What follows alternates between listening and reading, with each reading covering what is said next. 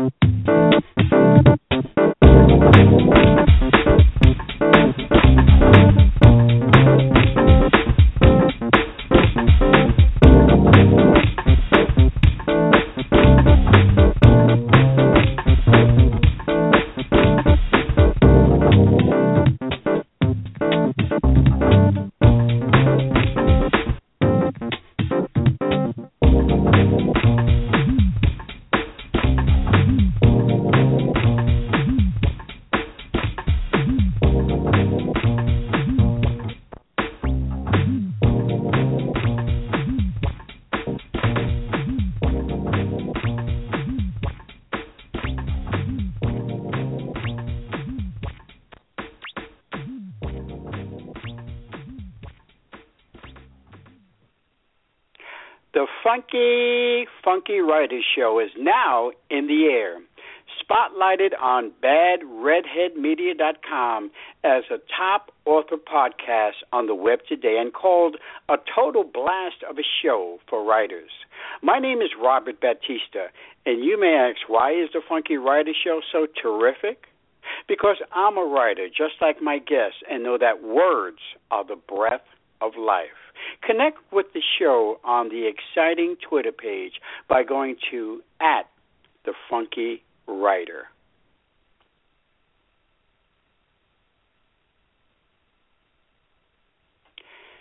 Phoenix, you have thawed me, released me from the freeze, coaxed me into clear sunlight, your warm and airy breeze.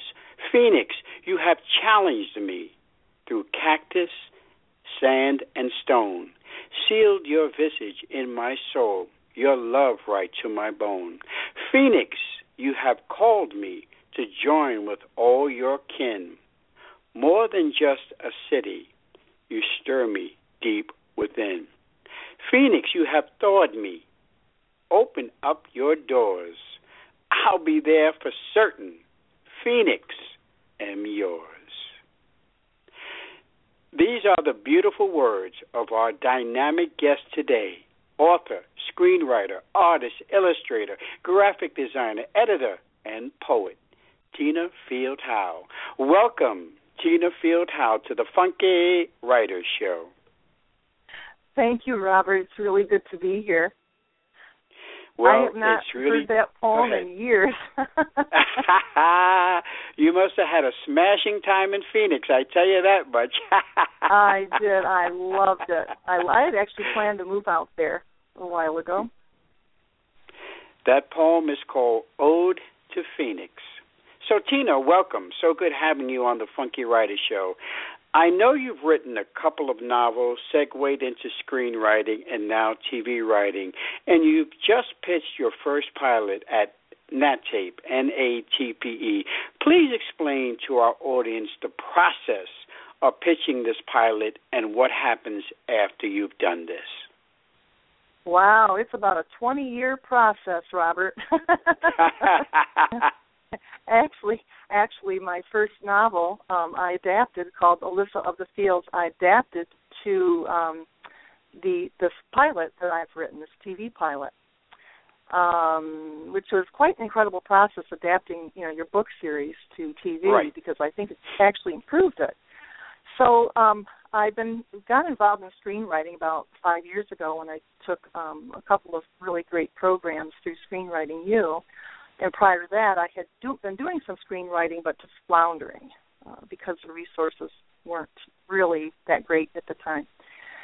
So then, about oh, last year, I decided to start looking toward TV writing because there are so many more opportunities now with all the streaming and so on, you know, to get your work out there. Right. So I decided to adapt my series, and um, actually, it's gone very, very well. Um, so there's this um, conference once a year held in Miami called NATPE, N-A-T-P-E. It's the National Association of Television Program Executives. Okay. And although it's it's not a uh, not, not like a pitch fest for writers, like there is no pitching vehicle for writers. Right. But if you have an idea and you create a treatment and you create um, your pilot script and you can take it and say, hey, you know, how would you like to uh, consider this for you know one of your shows? And I actually got quite a few requests um, just by going around and talking to various producers and distributors, and it was a really good experience overall.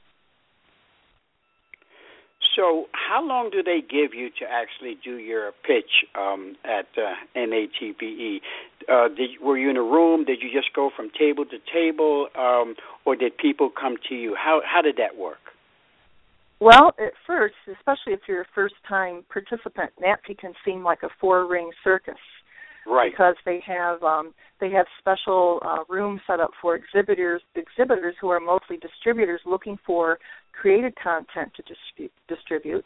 Then there are other meeting rooms. Um, there's another big meeting room which I wasn't aware of to the last day. Anybody could just walk in there and pitch. I I thought it was something else going on in there. Um, and also, I went with a consultant, and there were uh, five different clients. Went with Jeannie Simon, who she and her husband run Sell Your TV Concept Now, and uh, actually hired her to uh, as part of this group. And she set, did set up some meetings with producers, but they weren't really taking pitches from writers. But right.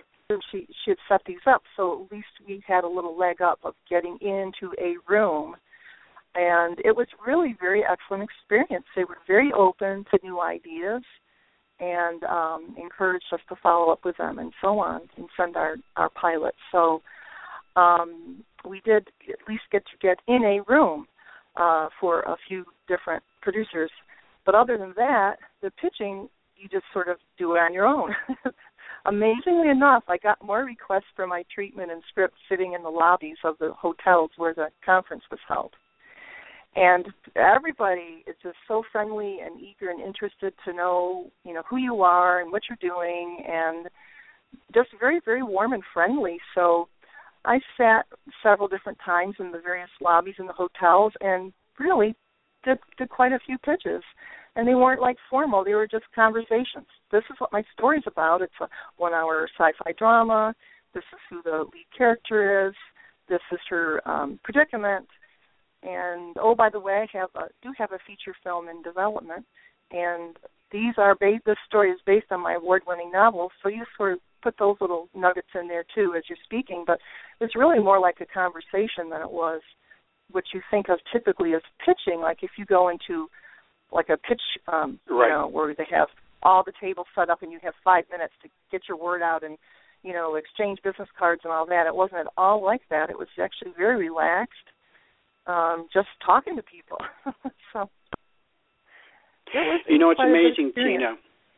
Yes, it's amazing, Tina, is that you know um, with Amazon getting into uh, Netflix, um, YouTube, and, and and the internet.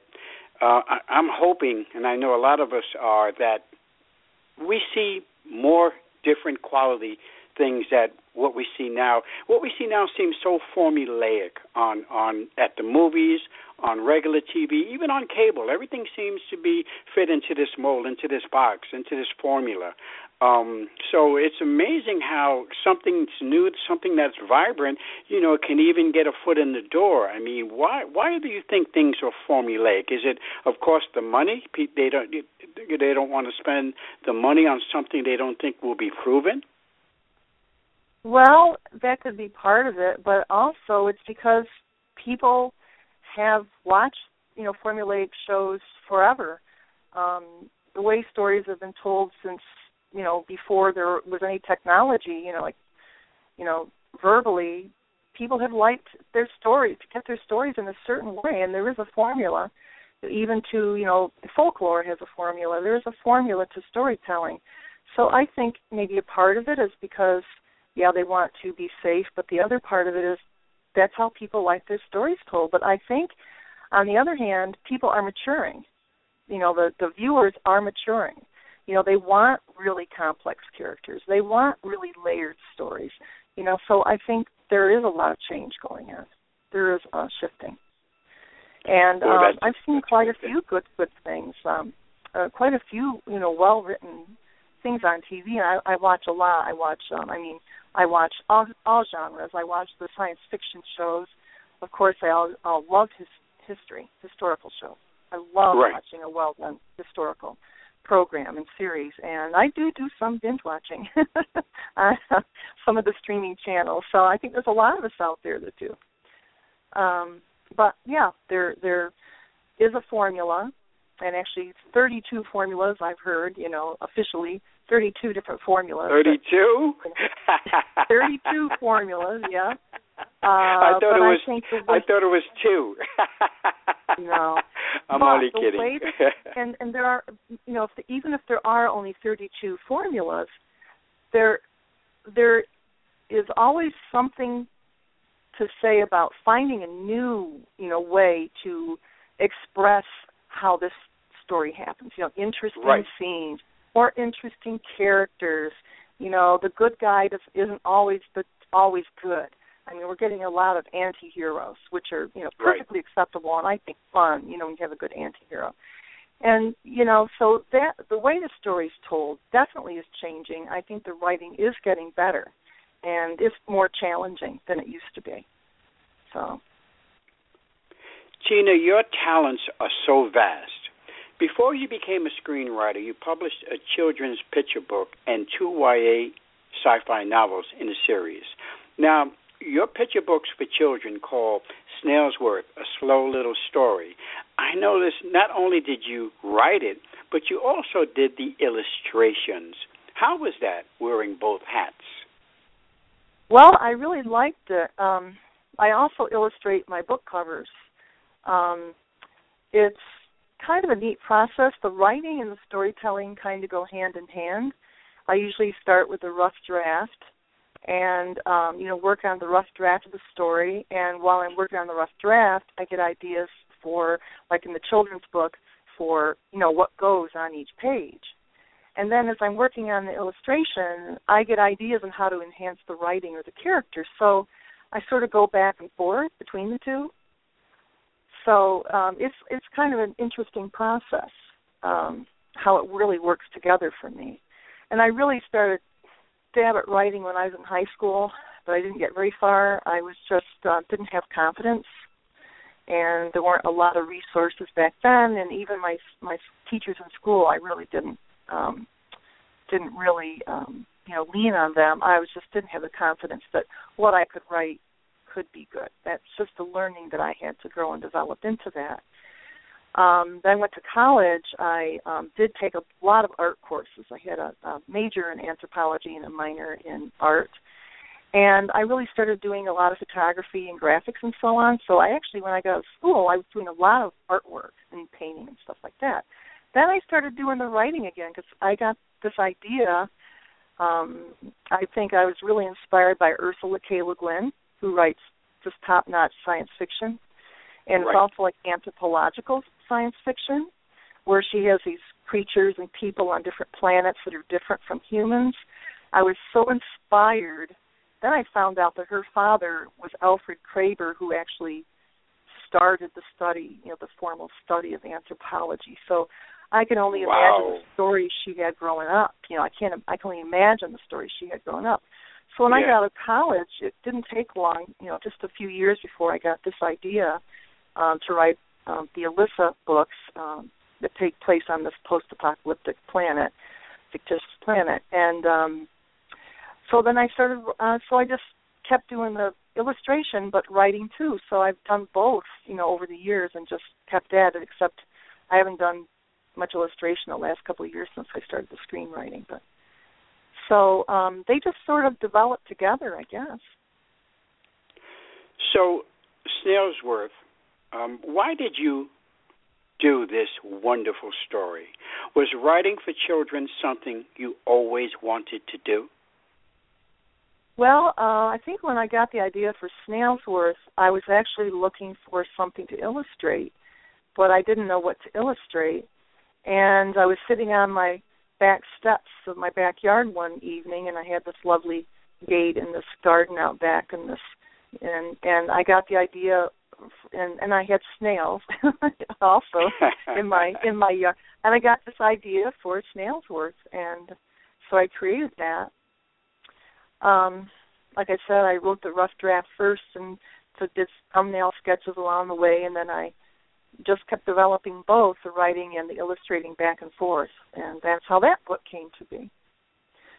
And um, also along the way, even before that, I did take a um, fiction writing course, and eventually, you know, I got the idea to write um, the Alysa books. Actually, the first book, I only had the idea for the first book and didn't get the idea for the second book until the first was completely done.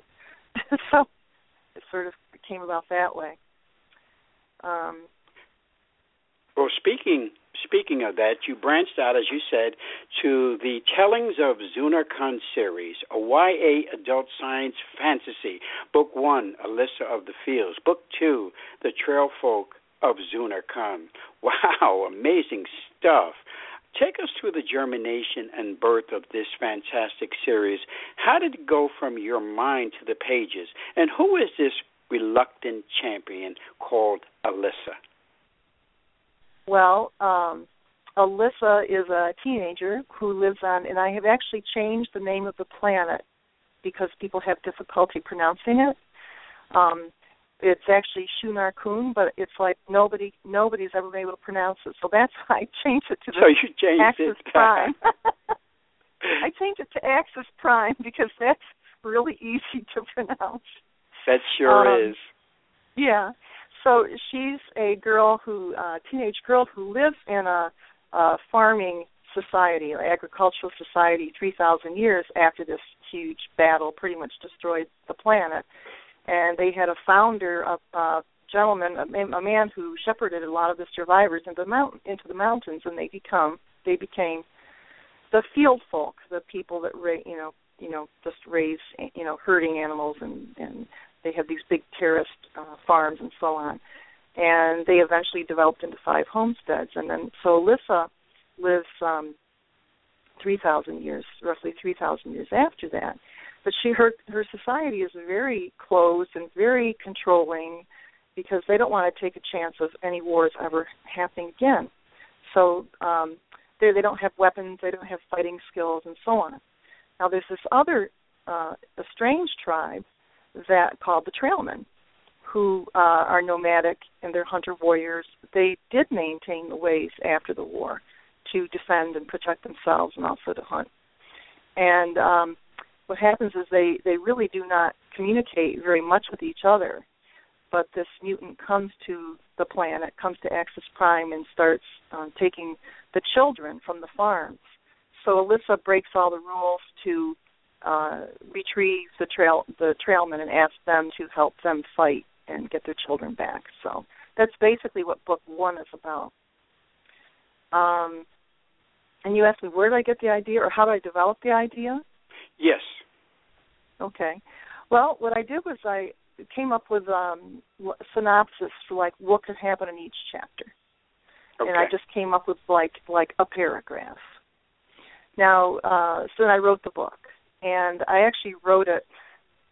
I actually finished the first draft in 1984.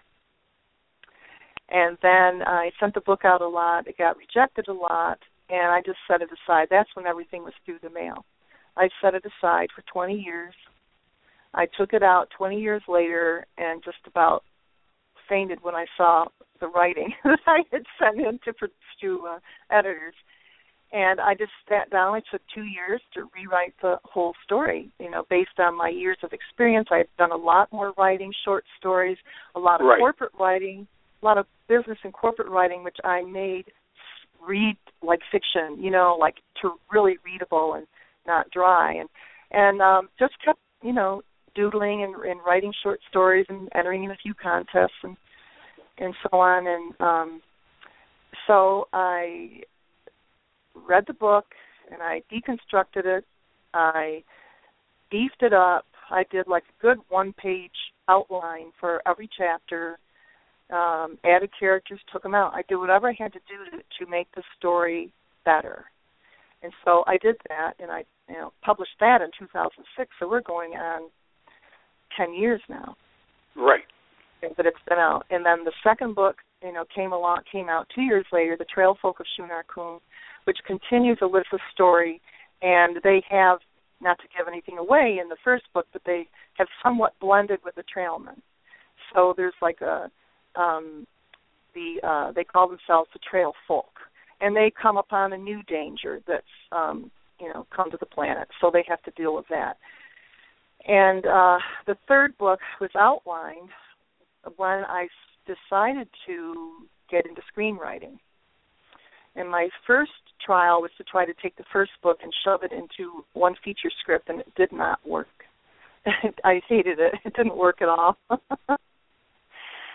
so after a few years of you know screenwriting training and creating some scripts and um, I have won some contests and some you know placed in several contests with those. I decided to take a crack at um, the Alysa books again, but I decided to turn it into a TV series instead of trying to shove everything or cut cut so much out, you know, to make it into a feature film. I suppose I could cut the book in half and and make two feature films out of it, but that's just not in my head. You know, I just you know couldn't really do that. And I think it's much better as a TV pilot, as a TV show, and it's actually the, the story is much better as a TV show. Having you know gone through the books again and deconstructed it and figuring out what should be cut, what new stuff I could put in, how I could address so much of the narrative I had told in flashback that I found out I had done in the in the novels when I read through it. Oh, that's too much flashback. So I would create scenes if necessary, or make a reference to that thing that happened, you know, with between the characters or something. But normally I would just um take something out if it wasn't really didn't really move the story forward. It's just so important to keep a story moving forward in a in a TV series or in a movie. Right. You know, keep, right. Keep it moving forward.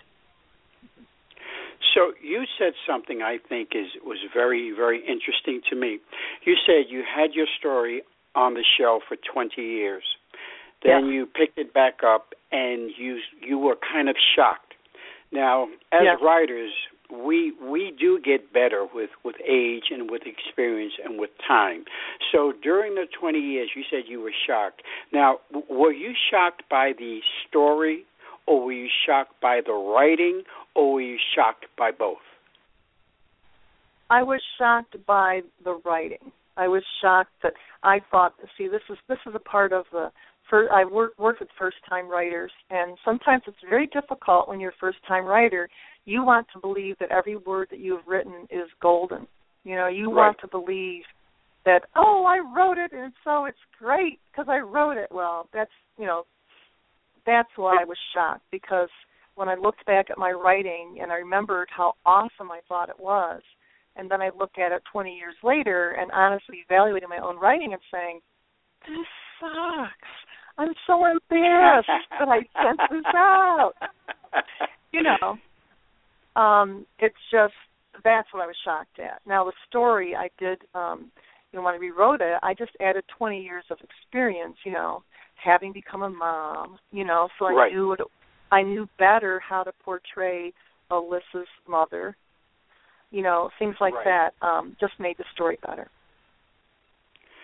So I understand the third installment of this science fantasy series is in development. Can you give us some details on its plot and storyline?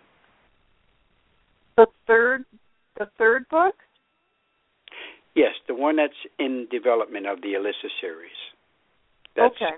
Yeah, that one too um, would be like the third season in my TV series. Got it. So Got it. um in the in the okay, so the first book everything pretty much happens in Alysa's mountains and then in the Trailman's lowlands area where they migrate to in the winter. The second book takes place they actually go there's a big destroyed city not too far away called City Infinity. So um the uh, second book takes them south closer to City Infinity and they see a lot more of the destruction and and so on, and that's where they meet these very suspicious, a small suspicious group of people, and they take them back to the mountains, and um, the people end up destroying some very important things. But the third book will take them to the east, where they find okay. uh, a valley, uh, like a deep valley in a canyon, with this society where they're like um, kind of like hybrid human beings, and then there are perfect human beings that live in a tower. And um, what Alysa and her friends do is to um, help stop this travesty that's taking place. And that the title of that one is called "The Monks of the Roaming Star." Okay. And uh, so anyway, so so Larissa, Larissa, Alysa, and her people help to stop this travesty that's going on. Got it. Let's talk about Tina Field Howe, the person. Where did you grow up, and what was your early childhood like? Oh wow. I grew up in uh the village of Waverly, New York, which is where I currently live again. And it's uh if anybody anybody knows where Binghamton is, it's um yes. it's west of Binghamton, about 40 miles. It's south of Syracuse, um I don't know about a 100 miles or so. And uh it's just a, a small town and we have lots of wilderness around us we actually had a couple acres in the middle of town that had been farmland trees and we called it the woods and when i was a kid we were always out in the woods playing in the woods so we grew up with nature um and my parents were gardeners and um like veggie gardens and my uh mom and my grandmother were huge flower gardeners because they're we had actually had a greenhouse business that uh collapsed during world war ii um, literally because my grandfather couldn't find men to help him keep keep it up and all the glass in place and everything. Right. But they had a huge greenhouse business. So I guess, you know, gardening and farming is, you know, just a part of my life. It's in my DNA, my mother used to say. and so, you know, I went to a small uh, school and um, you know, I was probably like a B plus student, you know, um, I really loved my English classes, and that's the point where I actually tried to write some short stories on my own, but just didn't feel confident enough, and, and I was very shy when it, I was very shy and quiet in public and in school, um, and I got over that. But um, so I grew up here. Then I went to a community college not too far from here in Corning, New York, and then I went on and finished my bachelor's at uh, State University of New York at Brockport. So that's where I finished my anthropology degree. And then I took a year off to decide whether or not I was going to continue in fine arts or anthropology, and I never did go back uh, to school. I got a job and settled down, and you know how that goes. So. Yeah, yeah.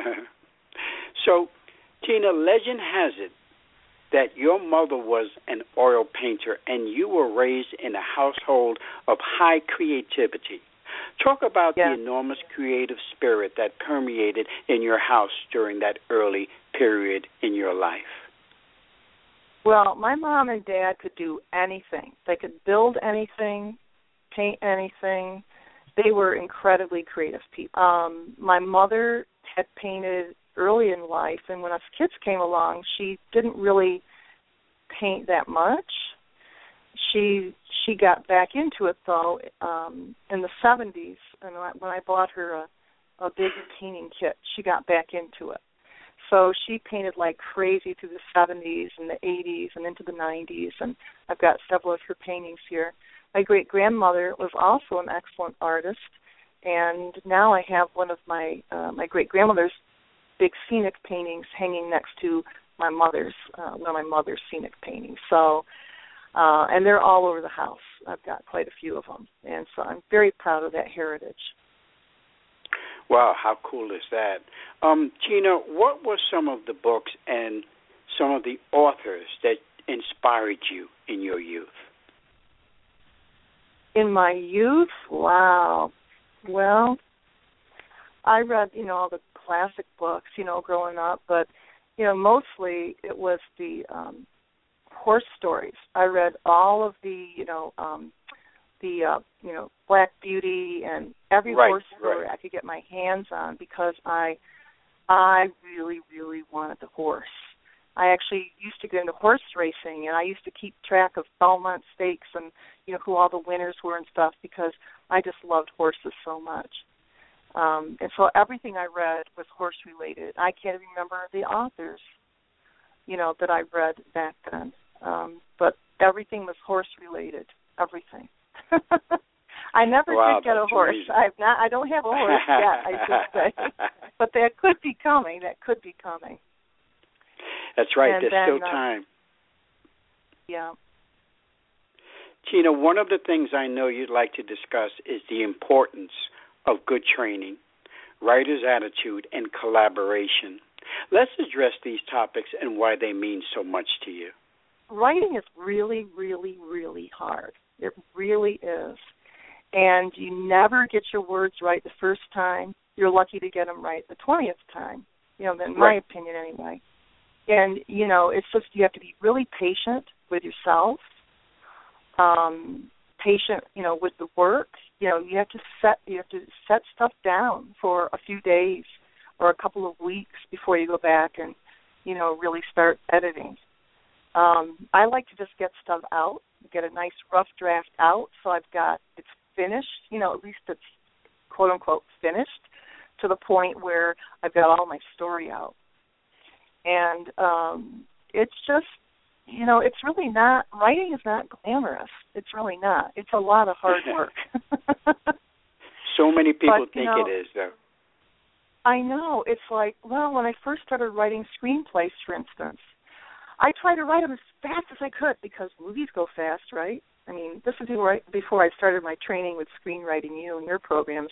You're watching a movie and it goes like this, but the writing doesn't go like that. I mean, you could, you know, spend months or a year writing and rewriting a story, and most of most of the actual story and the real gems that come out are during the rewriting process. So I've learned to really slow it down. And before, you know, when I'm doing, I always do an outline. You know, like a um, usually I'll do like a one or two um, page overview. So what is this? What could this story kind of look like? You know, and Right. then I go back and I and I outline like the first eight beats using the mini movie method, which um, is gaining popularity. And so the eight like the big turning points, you know, of your story. And then I really do, uh, you know, quite a, a decent outline. My outlines for a screenplay are usually 10 to 12 pages long. Now, a lot of people think that's not creative, but it really is. It's just some, you know, and then it continues to be creative.